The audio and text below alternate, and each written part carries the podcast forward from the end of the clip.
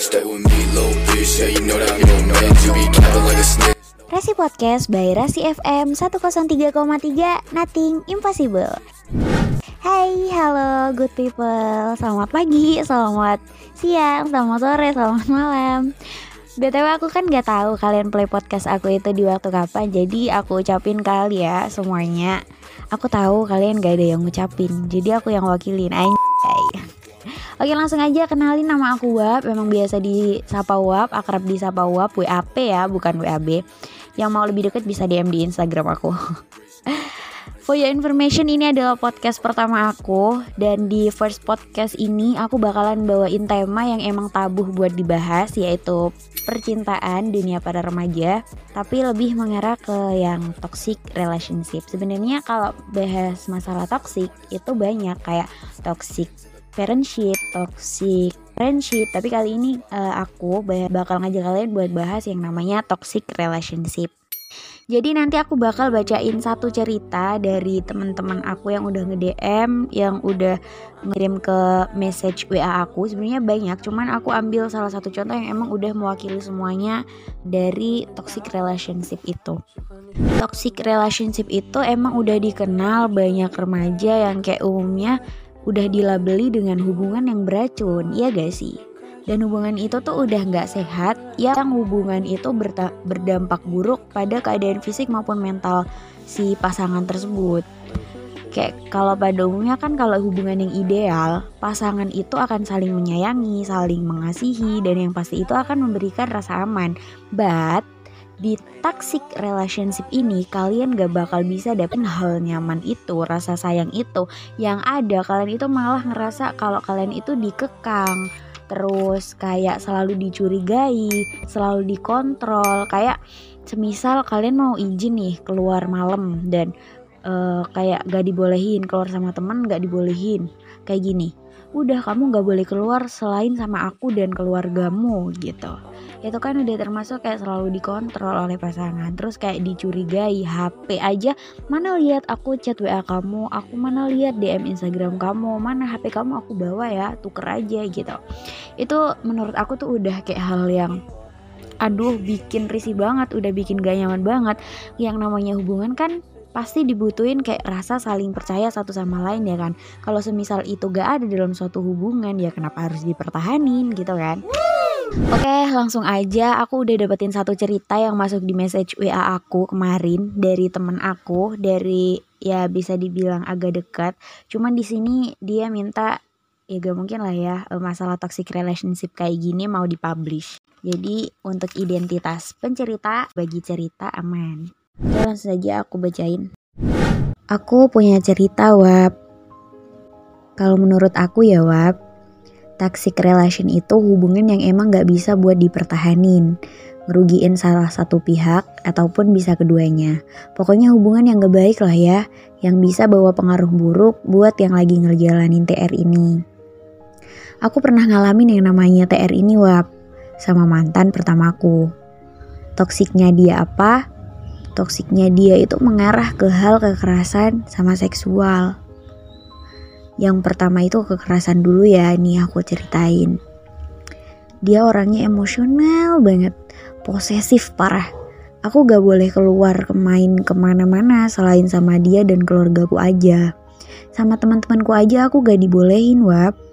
Padahal hubungan kita terbilang masih baru, masih jalan tiga bulan dan dia ngelarang begitu banyak hal ke aku inilah itulah kalau aku gak dengerin omongannya dia wap pasti aku dikata-katain anjing murah gak tahu diri jadi cewek kegatelan main sana sini paling parahnya waktu itu dia nyamperin aku waktu aku main sama temen-temenku di kafe Bayangin di situ banyak orang, aku ditarik keluar dimaki-maki.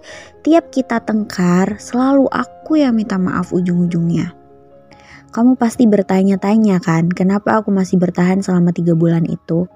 Ya karena dia ada di sisi baik yang bikin aku sayang banget waktu itu, Wap. Dia yang nge-support aku waktu aku lagi down banget sama masalah keluarga aku, waktu ibu bapak aku pisah. Kalau aku butuh apa-apa pasti dikasih. Aku perlu uang dia kasih, aku perlu barang dibeliin. Intinya dia royal banget sama aku. Gak pernah aku ngeluarin uang sepeser pun pas waktu aku sama dia pacaran. Itu kejadiannya pas aku masih kelas 2 SMA. Nah, yang kedua ini seksual wap. Ternyata dia ngasih semua itu gak gratis. Dia minta timbal balik ke aku. You know lah ya dia minta apa. Kissing misalnya. Karena aku saking sayangnya, walaupun kadang dia kasar, aku ladenin. Makin jauh hubunganku sama dia, makin parah dia minta yang lebih ke aku. Di situ aku udah gak bisa nerusin ini. Aku takut, aku takut kalau hubungan ini masih akan berlanjut makin jauh. Aku cerita ke orang tuaku, ke ibu yang lebih tepatnya. Aku gak berani cerita ke bapak, aku gak berani mutusin dia waktu itu. Soalnya dia selalu ngancem. Gini ancaman dia. Kamu boleh putus dari aku, tapi kalau aku lihat kamu jalan sama cowok lain, atau aku dengar kamu ngejalin hubungan sama cowok lain, jangan harap pas kamu keluar dari rumah entar ke mana, kamu pulang dengan selamat, jangan pernah ngarep itu. Gimana aku gak ketar-ketir buat mutusin dia, soalnya dia orangnya nekatan. Contohnya aja pas di cafe, teman cowokku nanya tugas aja, dia ajak berantem sama dia. Jadi aku mutusin buat cerita aja ke orang tuaku. Gimana aku bisa putus dari dia dan dia gak ganggu aku lagi. Waktu itu ada saat di mana dia nelpon dan ibu aku yang ngangkat. Sebenarnya emang suruhanku sih. Soalnya aku gak berani ngangkat. Dikasihlah dia ceramahan panjang lebar dari ibuku. Plus ancaman buat laporin dia ke polisi kalau sekali lagi ancam-ancam aku. Dari situ aku bisa lepas dari dia wap. Dan dari yang namanya hubungan toksik itu. Omoh, omoh, omoh. Gimana ya jawabnya? Oke, dari cerita tadi aku bisa nyimpulin kalau semisal emang toxic relationship itu perlu waktu buat kita bisa mengkategorikan hubungan kita dalam toxic gitu. Soalnya yang namanya hubungan oke okay, fine pasti di depan di awal hubungan itu pasti yang namanya manis-manisnya itu masih ada ya kan. But time by time yang namanya orang itu pasti bakal ngalamin perubahan ya gak sih? Dan dari kesimpulan lain yang bisa aku dapetin, menurut aku dia ngelakuin itu ke pasangan dia karena dia tuh pasti punya rasa kayak kepemilikan. So, aku berhak dong buat ngelakuin ini ke dia. So, dia kan pasangan aku gitu. Jadi, mungkin itu timbul karena dia memiliki rasa kepemilikan terhadap pasangannya.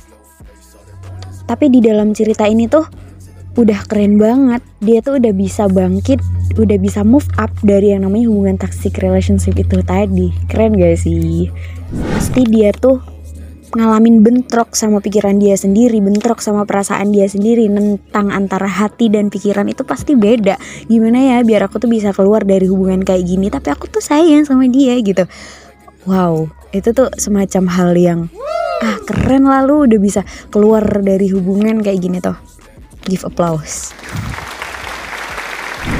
Nah hubungan toksik ini tuh salah satu cara yang bisa kita lakuin buat ngehentiinnya dan mencegahnya. Itu tuh kita sadar diri aja gitu banyak-banyak toleransi ke, ke pasangan. Karena setiap orang itu time by time pasti ada masanya untuk berubah.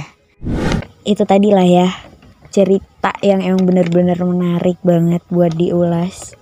Bisa dibuat pelajaran juga buat kita semua. Sadar lah ya sadar. Ya siapa nih yang masih udah tahu kalau dia tuh kalau kamu tuh terjangkit dalam hubungan toksik tapi masih bertahan? Lah buruan diperbaiki atau segera move up dari hubungan kayak gitu. Gak baik buat kesehatan mental guys Oke gitu aja dari aku web podcast pertama aku first podcast yang bawain tema percintaan yang emang tabu buat dibahas. See you guys in next podcast kalau emang aku buat. Oke. See you. Bye bye. Be live, be yourself.